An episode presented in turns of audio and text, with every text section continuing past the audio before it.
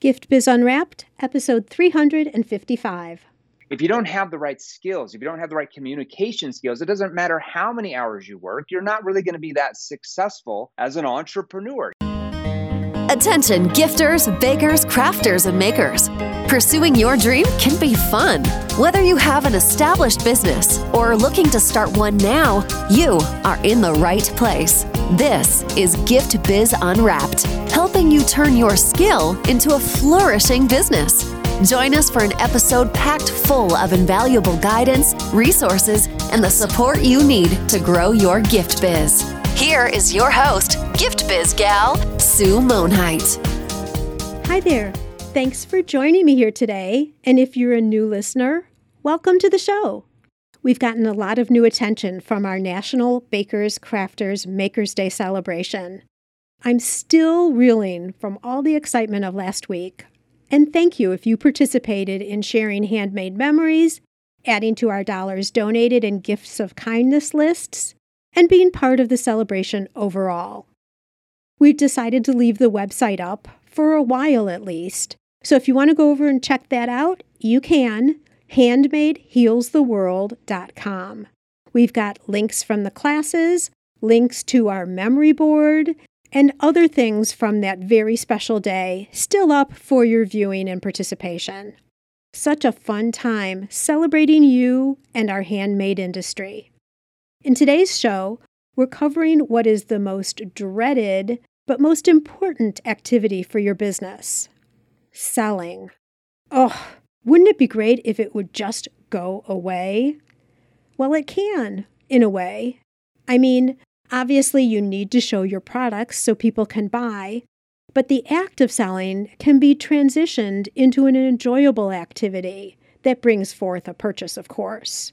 You're going to hear why your current actions aren't working, even though you put in hours and hours of effort, and how to switch it up so acquiring new customers aligns with natural human behavior to make all of this so much more comfortable and your sales come in easier than you could ever believe.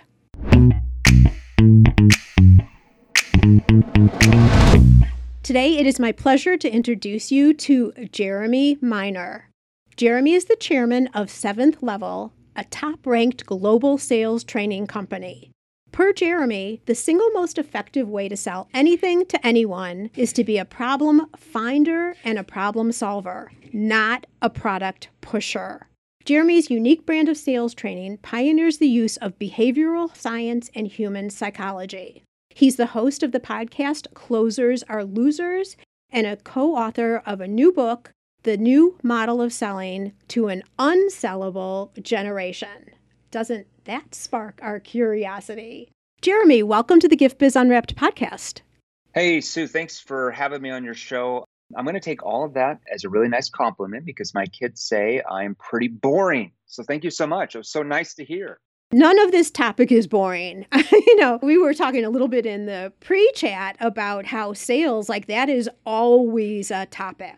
And it'll be interesting to get into the conversation in a deeper level because behavioral science and human psychology, as it relates to sales, I'm really curious about what we're going to get into here with all of that a fascinating subject, that's for sure. Once you learn it, you'll never go back to uh, selling using traditional selling skills, that's for sure. I love that. And I come out of the old, old, I won't date myself, but strategy of they say this, you do this, they do this, you do this. And I closed the book on that years ago, but I'm always learning too, sales things. Good for you. I love it. So, before we get started, I have a traditional way for you to share with us who you are through a motivational candle. So, it's a creative way that really resonates with our listeners here. So, if you were to describe yourself or something that motivates you with a candle, what color would it be and what would be a quote that would be associated with the candle? There's a couple, but I would say a blue candle I think blue in my mind stands for perseverance, it stands for commitment. And I would say the quote would be success is just a choice. Success is really just a choice at the end of the day. Success is a choice. That's what I would say. Okay, success is a choice. And your two words I really like because perseverance and commitment are two words that I don't think we give enough weight to. And I'm speaking on behalf of our community here because, and it might be consistent, you might see this with all the people that you work with, but I feel like people will try something and it doesn't work.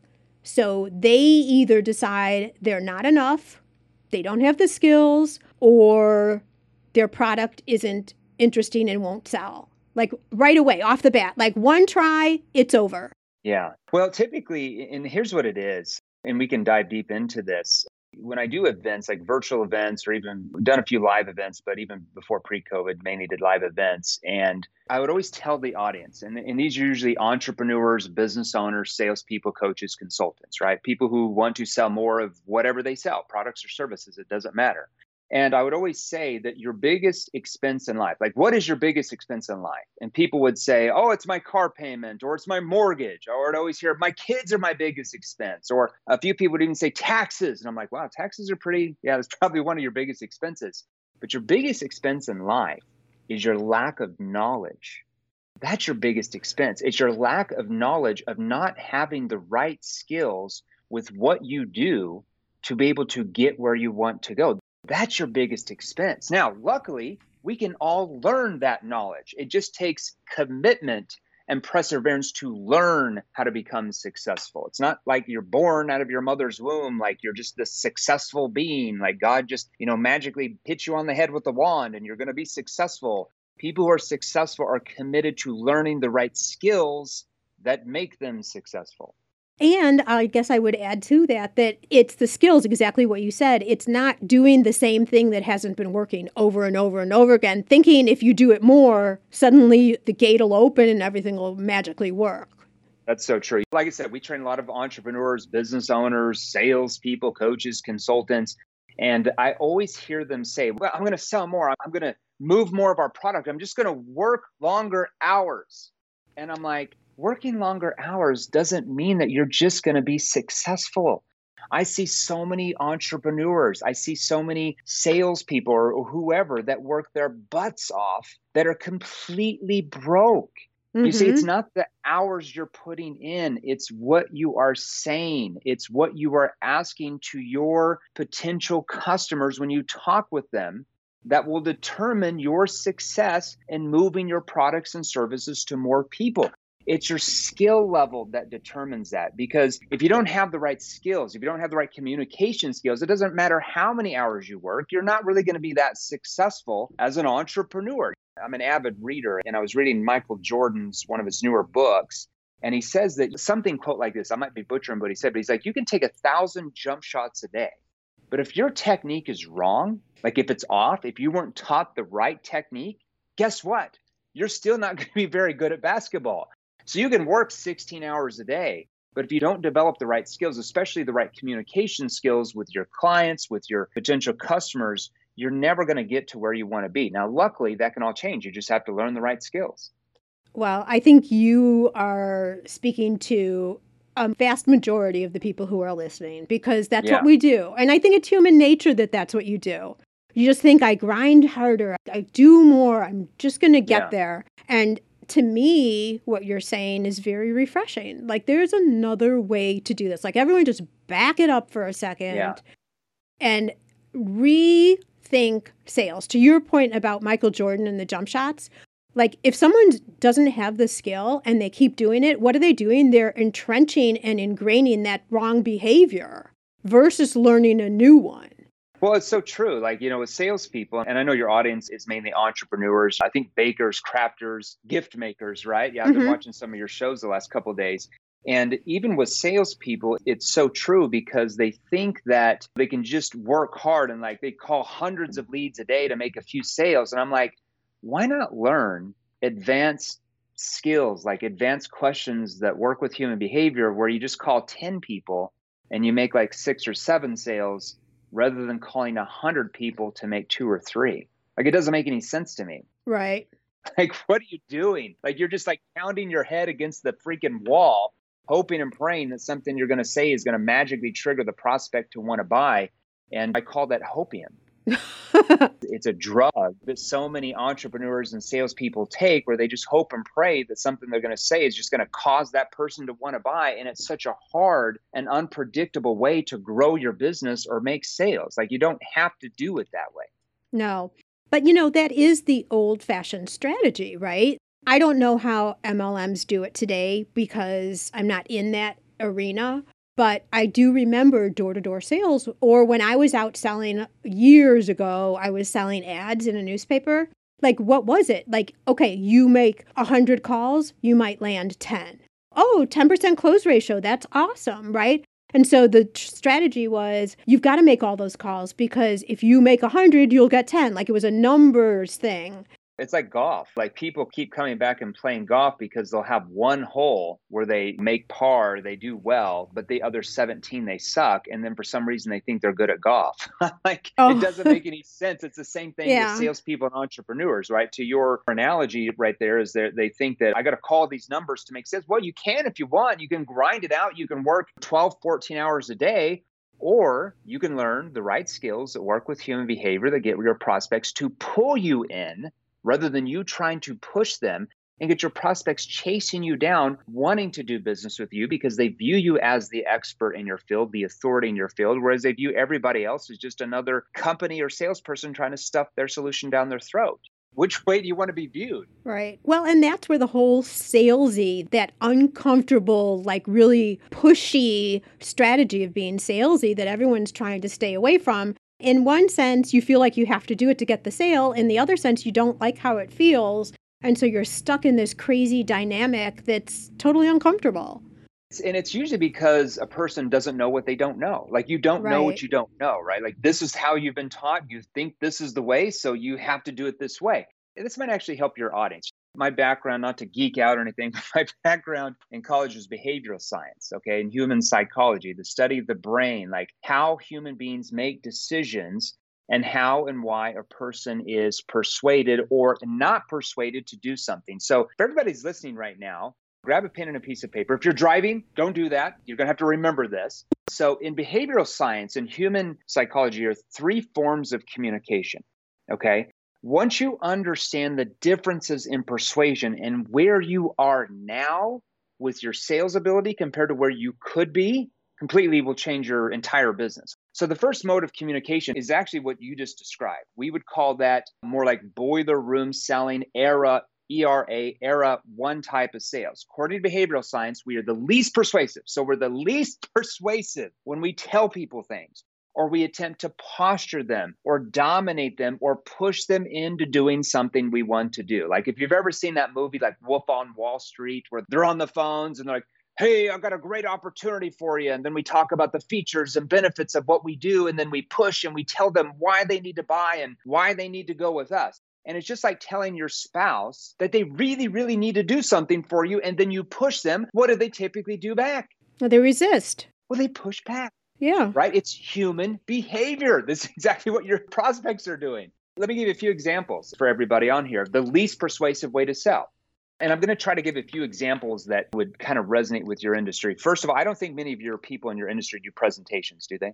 No, but what they do do is they speak with people at like a craft show or in wholesale at a trade show and they speak about their product in that environment. Yeah. Okay, that makes sense.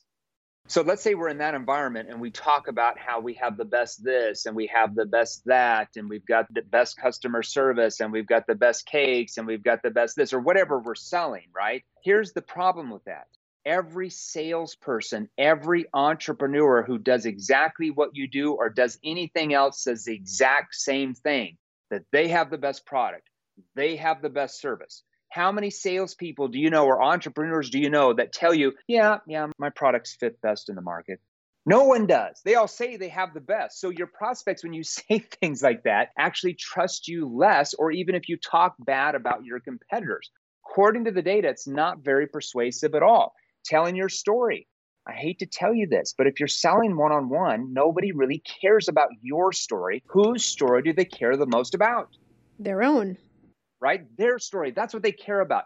Give it a sales pitch. Like I hate that word, like hashtag ditch the pitch, right? We've all been taught you got to give a great pitch. According to the science, not very persuasive though. You ever watch Shark Tank, Sue? Always, yeah. The entrepreneurs come in there and they're really excited about their products and they say they've got the best this and the best that. Watch the sharks' reactions. Look at their body language from Mark Cuban and Barbara and Amy and John when they get pitched. They're like, oh my gosh, like they just cringe up from the pitch. And the big one, assuming the sale, according to the data, very low on the persuasive poll. Hence, like you said, that's where the term sales is a numbers game come from because we're triggering it to be a numbers game. And that's the first mode of selling. The second mode of selling is called more consultative selling.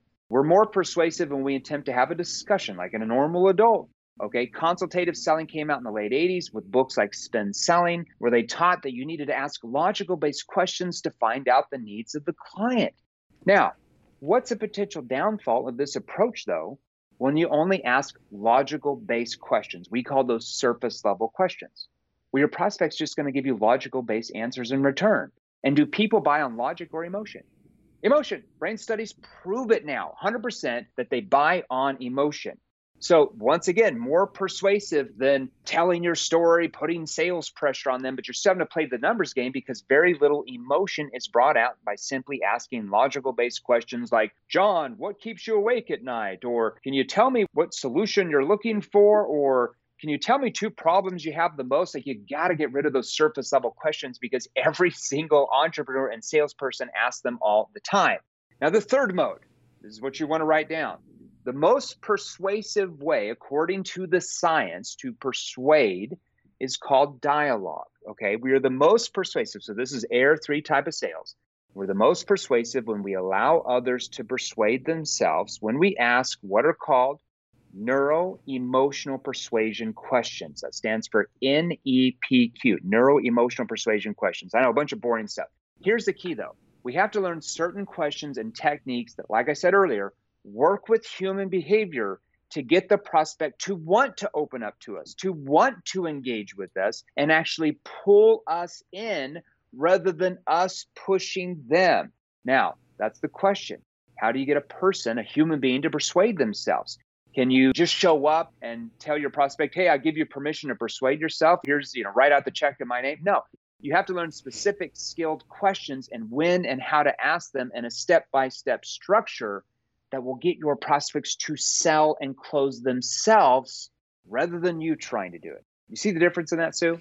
Yeah, I mean, they're really then in control and then they're much more comfortable or they're feeling that they're in control. Yes, that's the key. You're in control of the entire sales process because you're guiding. You're like a facilitator that's taking them on this journey down the yellow brick road, but you have full control because your questions allow them to feel comfortable enough to open up to you and actually want to go below the surface and tell you what their real problems are and the root cause of the problems and how the problems are affecting them.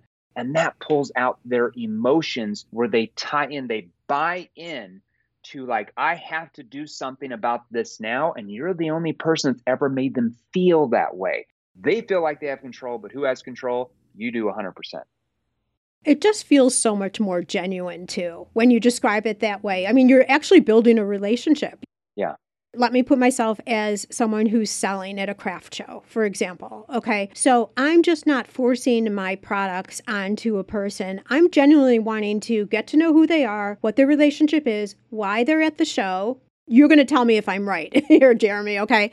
But why they're at the show, what the interest is of them coming and seeing my booth in particular, getting to know them a little bit, and then exchanging information back and forth, right? Yeah, it's more like that. I think, you know, because what you're describing is more like retail sales. Like they're coming in, it's a networking show, or they're coming into a store, right? It's kind of the same thing.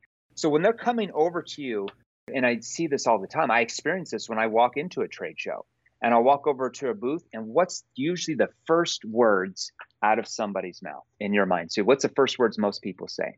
Can I help you with something today? Or what are you looking for today? Hi, how can I help you? Yeah. Hi, can I help you with something today? And what's the first word out of the prospect? No, I'm just looking. yeah. Yes. See, we triggered that by that question because they're used to every single person that's ever sold to them in retail saying the same question when I want a pair of jeans and I walk into the jeans store and they say, How can I help you today, sir? Just looking. Even though I'm like, man, I really need a pair of jeans. I've got big holes in mine. Like I can't wear them to my date tonight or whatever. Like We are looking, we're in the market. We came in and yet we're being triggered to say just looking. It's a knee jerk question, which they give you a knee jerk answer in return. So I want to pre handle that. I'll kind of give you an example of what you'd want to do. So let's say somebody comes over. Let's say even in a retail store, right? Let's say you're a baker, right? You're in a retail store, you're at a trade show, and you've got some, I don't know, cookies. I love cookies. So, like, that's my only weakness is the sugar and the cookies. Let's work with cookies. Let's work with those. So they come over they're looking for cookies, all right? Because this is me. Like I'm a cookie. My three year old says, You're a cookie monster, daddy. So, yes, I'm the cookie monster. So, let's say I come over. The first words out of your mouth would be, Oh, hey, are you out just looking around today? Now they're going to say, Yeah, yeah, I'm just looking. And then I'm going to say, Oh, okay. And do you know what you're looking for? And then, boom, I'm right into the conversation. You see, I already spearheaded that objection that they were going to give me by saying it in my first sentence oh, hey, how's it going? Are you guys out just looking around today? And they're going to say, yeah, yeah, we're just looking. Okay. And do you know what you're looking for?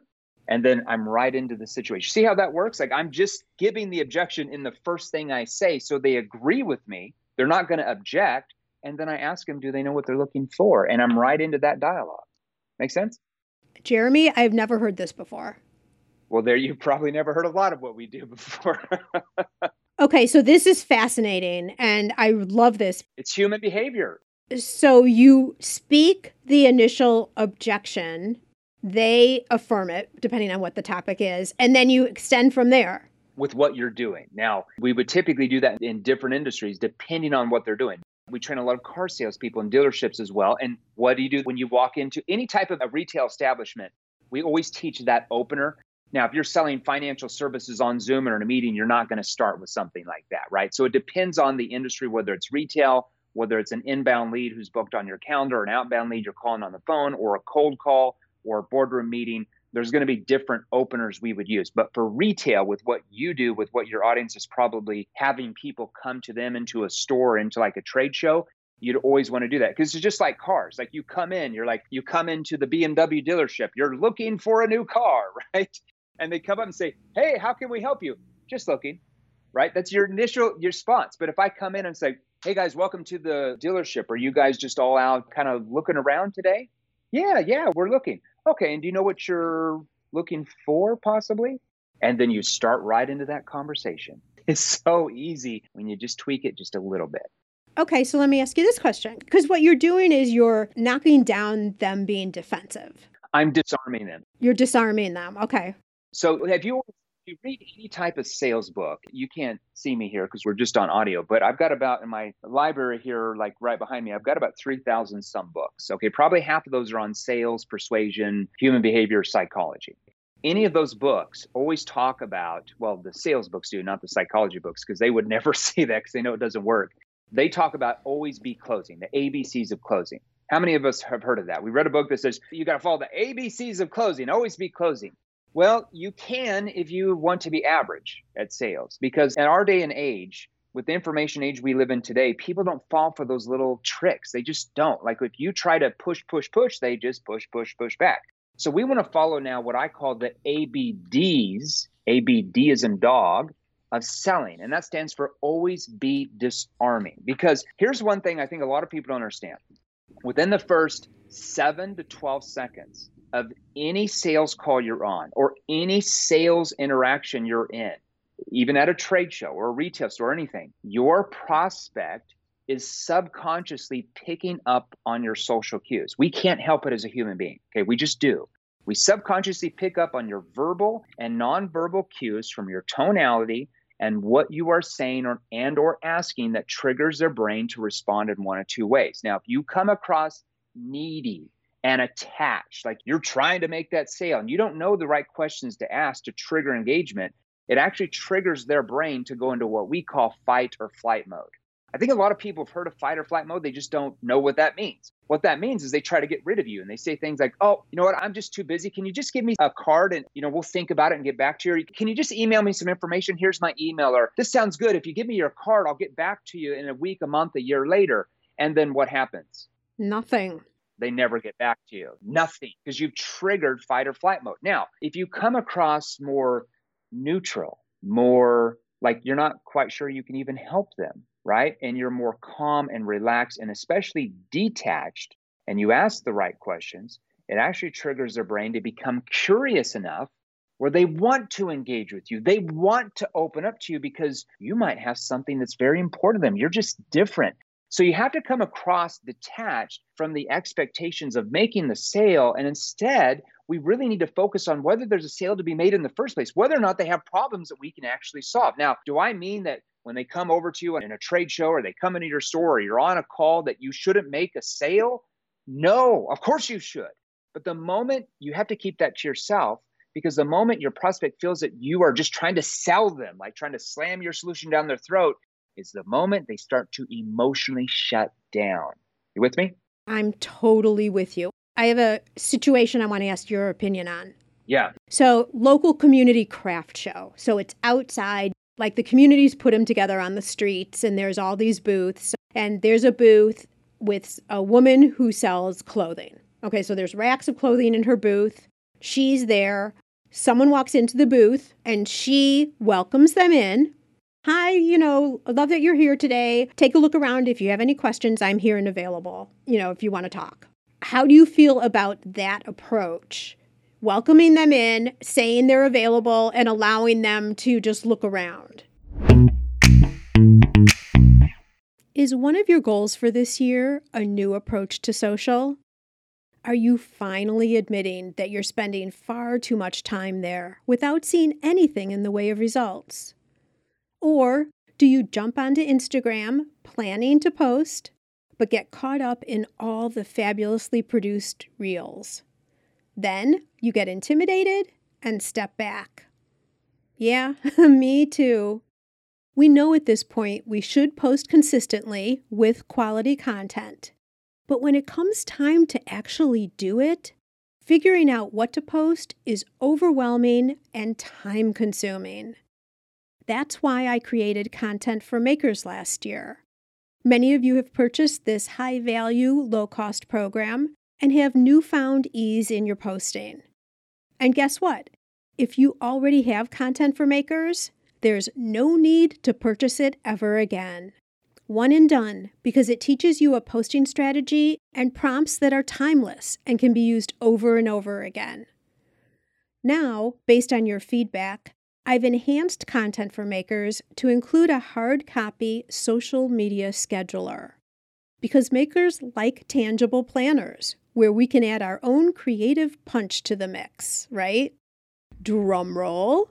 Introducing Connected 2022 a content scheduler that helps you plan out your topics, whether they're for social media, blog articles, or videos, all in one place. Now, to clarify, this is not your daily planner. This is focused on content planning. It includes direction on how to nail down a strategy, monthly cues for new content, and your own images. And it can be used in conjunction with Content for Makers or as a standalone resource. Finally, feel in control of your content with a strategy and purpose, not just something random that you think of on the fly to publish that day. Intentional content saves time so you can focus on other business tasks and attracts customers, which brings eyes to your brand and orders to your cart. To see more about the Connected 2022 social media scheduler, go to giftbizunwrapped.com forward slash connected 2022. And now let's get back to the show. Yeah, it's okay, but you just don't control anything there. So you're just hoping and praying that they're going to look around and magically see something great that triggers them to want to buy from you. How would you adjust that? How would you make that better? Same thing. Hey, welcome into the shop today. Are you guys just all out kind of looking around today? Yeah, yeah, we're just out looking, having some fun. Okay, same way, same wording. Oh, okay. And we might not even have what you're looking for. Do you know what you're looking for specifically? Now, see how I just changed that. Now, we might not even have what you're looking for, but do you know what you're possibly looking for just to see if we have it? You're coming across more neutral by making that statement that you're not quite sure you can even help them yet because you don't know yet, right? So when you do that, it removes any sales pressure from that conversation where the prospect feels comfortable enough to actually open up to you and engage with you. That's the difference. Okay, so what do you do about a customer who really doesn't know what they're looking for? Like they're at this show because they're just looking around to see if there's anything interesting. They might buy for a gift, they might buy for themselves. They really just want to look. Let me do this. I'll just role play this. And do you know what you're looking for? Well, I, you know, I'm not really sure. Just kind of looking around. Well, if you really thought about it, like what type of gift do you think you'd actually be after? So it's just a rephrase. Well, if you really thought about it, what do you think you might be looking for? Are you looking for more a shirt, or more like keychains or what are you actually looking for just to see if we could even help you? Because we might not be able to. Exactly that. You just rephrase the question in a different way. Okay. Got it. I love these levels and it becomes so much clearer. Your era one which was like the pushing the way old right? Then consultative selling which is better. You know for sure it's better yeah, it's better than the first way for sure. Uh huh. Yeah, but then getting into more of the dialogue like that, it just honestly, like even if you look at life overall, like let's say you get an email and you respond to an email and someone responds back, or social media, even, you know how we talk about all the actions in the direct messages, right? Even that individual attention and response that's not selling, you know, it's not one of those auto responders that's just automatically selling already you have more of an emotional connection with that brand, that person, whoever it is. I see it just throughout life working better. We're transferring it over to sales. Yeah, 100%. It's human behavior 101. And before I forget, because sometimes I forget when I get on a podcast, if your guests want more of those type of questions or what to do if a customer says this or a customer throws out this objection, like if they wanted some resources on those type of questions to use in different scenarios, mm-hmm. I think if we gave you the website they can go to, they can join our free Facebook group. That's probably the best. It's I always forget it. It's www.salesrevolution.group. So salesrevolution.group and uh, if they want to join to get some of those resources right when they join, there'll be like a two question survey that is like, what do you sell? What are your price points? It just helps track data for who's in our group. We have about, I think about 13,000 people in there now or somewhere in that range that are entrepreneurs and small business owners and sales professionals.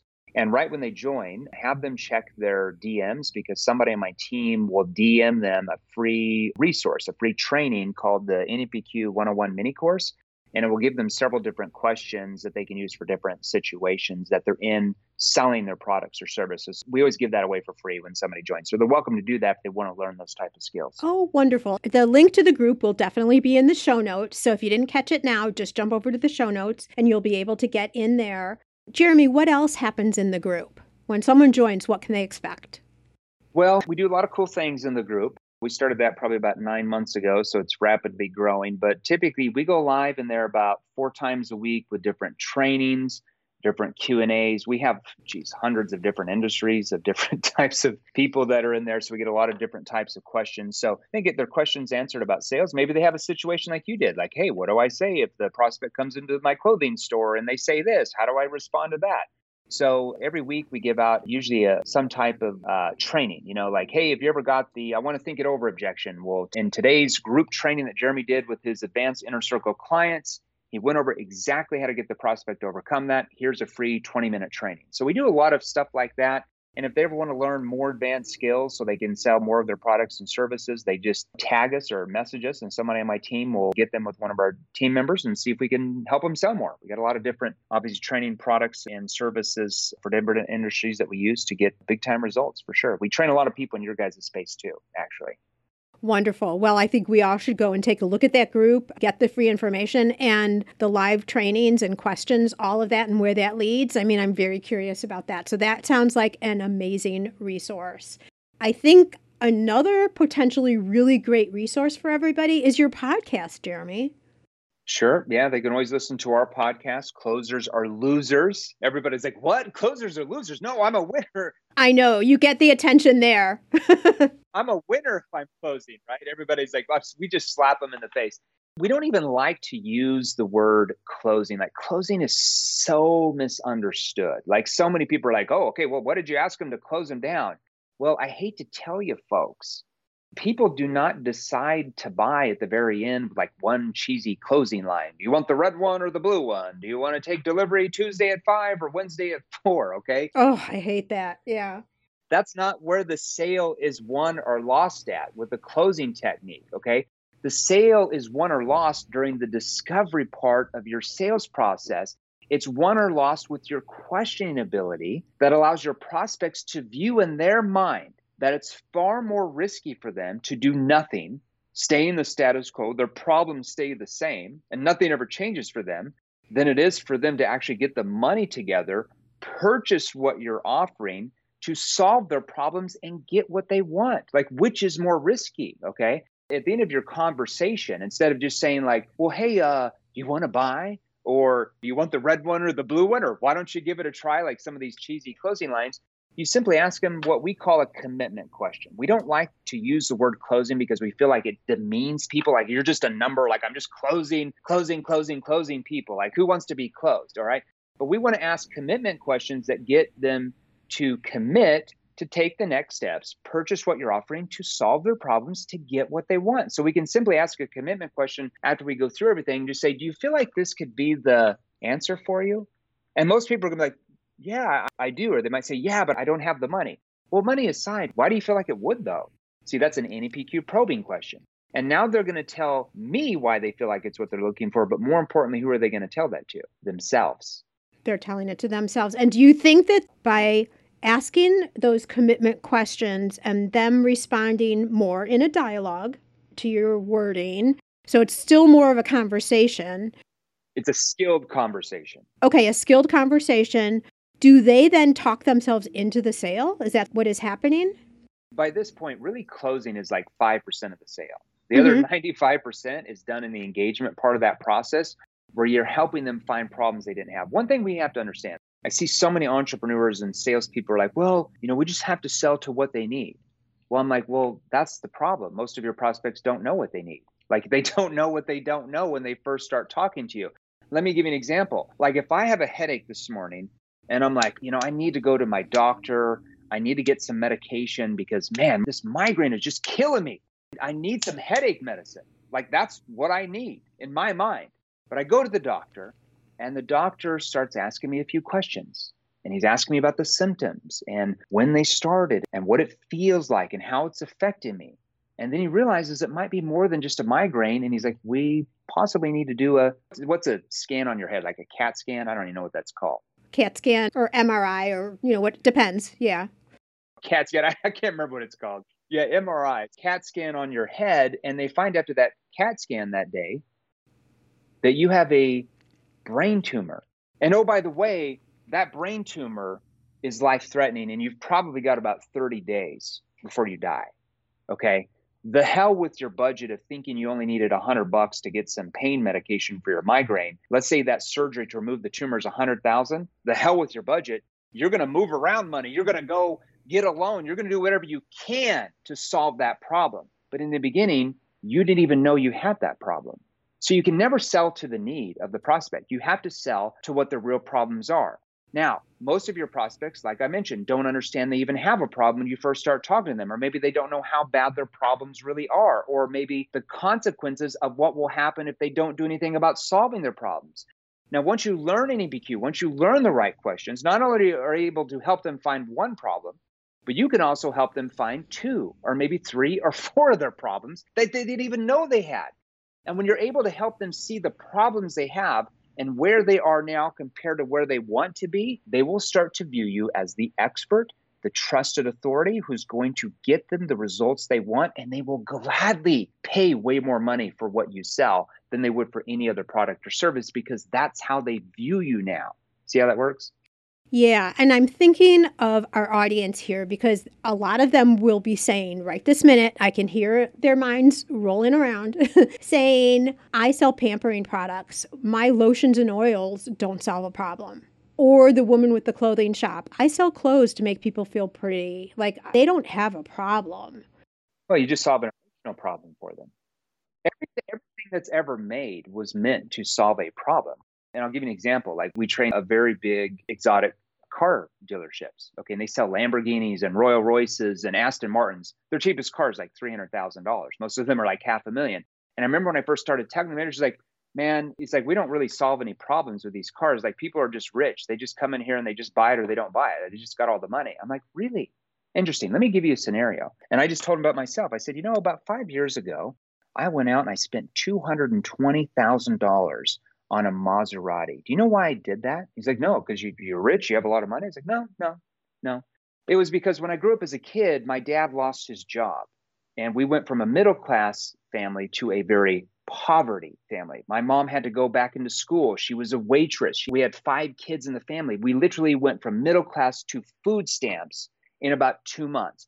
And I remember my first practice going into baseball as like an 11 year old. I went in there and all my friends were making fun of me because I didn't have the Nike cleats anymore. I was wearing the cheap Voit cleats from Walmart because my family couldn't pay for them. And I remember what type of impact that had on me. Like, I'm never going to be poor like this. Like, I'm never going to be made fun of. And that drove me where eventually I felt like I had to have this prestige and this status in my neighborhood that I lived in by buying that house that was huge or, you know, the cars that I drove. And that solved an emotional need for me.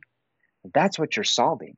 And he was like, Whoa, I never thought about it that way. Yes. Yeah, so that clothing, that shirt solves what? An emotional need. Because after all, if they just were wearing something to keep them warm so they don't freeze, they could go buy some type of sweatshirt from Walmart, right? Or if you sell cars and the same thing, you could just go drive a cheap Honda to get to point A to point B.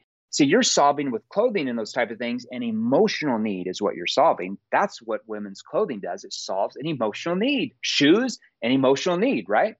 Exactly. And the key there is emotional. And we've already talked about the fact that people buy from emotion, right? Not logic. Yeah, you're solving an emotional problem that that prospect has 100%. You have to understand that nice shirt in your clothing store solves an emotional problem that she has in her mind that makes her feel maybe more sophisticated, that makes her feel better about herself, that makes her feel that she can maybe attract a better boyfriend or something. You know, it just whatever it is, right? Like it solves an emotional need. Right.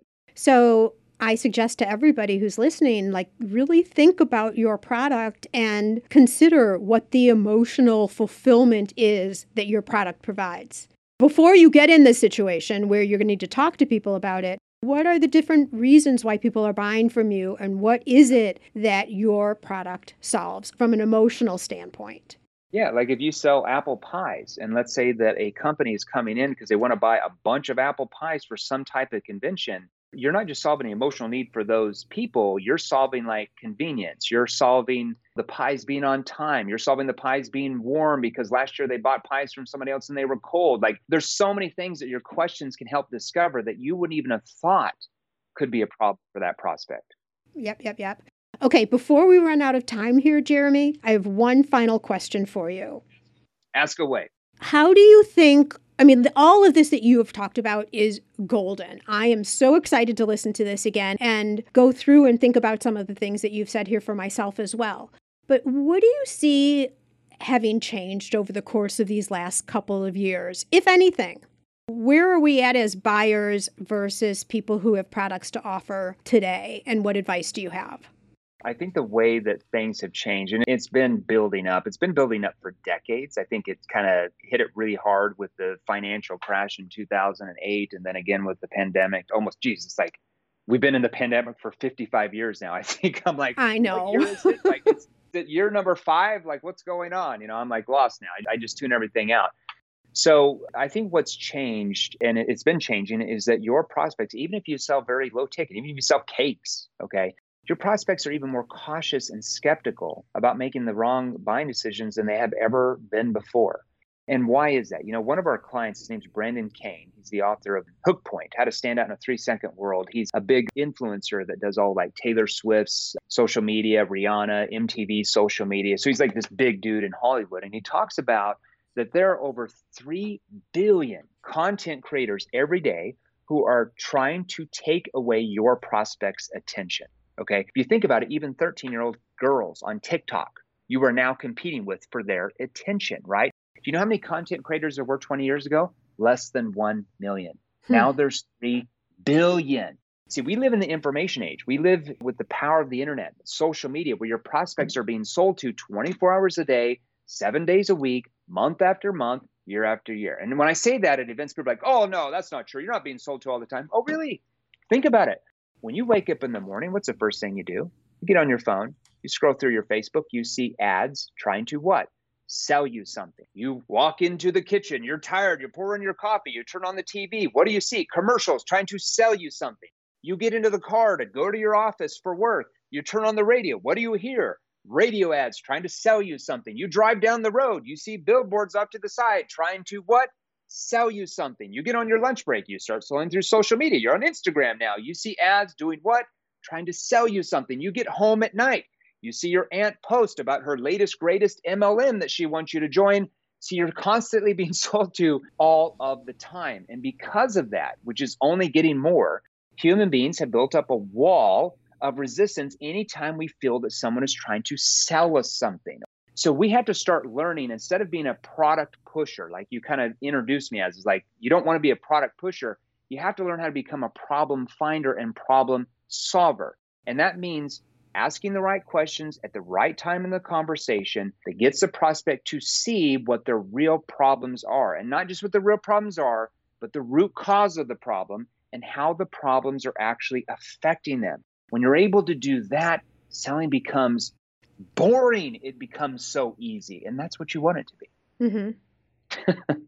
I'm nodding my head over here because that's exactly our life. Everywhere you turn around, you're being sold to. And if you can break through all of that, be more of a friend and a consultant, still guiding the conversation, as you're saying, but letting them figure it out and walk their path with your kind of gentle guidance through, you're going to be so different from everybody else out there. And we want to be careful. And I know what you mean. I don't think you mean like just being a friend, like, hey, come over to. Being a friend doesn't necessarily mean that you're going to make a lot of sales. You know, if you read Dale Carnegie's book, How to Win Friends and Influence People, great book the problem is, is it was written in 1938, and the prospects and people are completely different than they were 80 years ago. Okay, people used to buy from the local butcher store because they liked him. They used to buy from their aunt because they liked them. Okay, people don't buy in our day and age from people who they like. They buy from people and companies who they feel can get them the best result. Think about Amazon. You would probably much rather buy from your friend next door who has a local shop who sells the same thing but you're buying from Amazon because of why? Because they get you a better result, right? You would much rather buy from the butcher that lives in your neighborhood because you're friends with them, but you go to a bigger grocery store because they get you a better result. People buy from people who they feel can get them the best result. If they like you, that's just a bonus in our day and age. They don't buy from you just because they like you. They buy from you because they feel like you can get them the best result. But you have to ask the right questions that allow them to see that. You can't tell them that because it's going to go in one ear out the other. Yeah. Would you also say, though, they'll buy based on their values? Because my son is a perfect example. He will buy something more expensive versus on Amazon because he does know the owner of the business. And by the way, they're green and he's very concerned about the environment. So, but that also goes back to buying from emotion. Yeah, because he feels like that person is going to get him a better result with maybe the green products than maybe what he could buy from Amazon. It's all about results always buy based on results. If they like you, that is a bonus. That's it. Now, if they feel they have two companies that get them the exact same result and they also like you, then obviously that's a bonus, right? But people buy based on who they feel can get them the best result. They'll gladly pay you way more. Like you love grandma, you love her, and let's say you want to get into MLM or something, right? You love grandma and she wants you to join her downline or what do they call it? You have somebody else who you met the other day, you don't even know, but they're the number one producer in the company. Well, who are you going to join? You're going to join the person who's going to get you the better result, not grandma, even though you love grandma.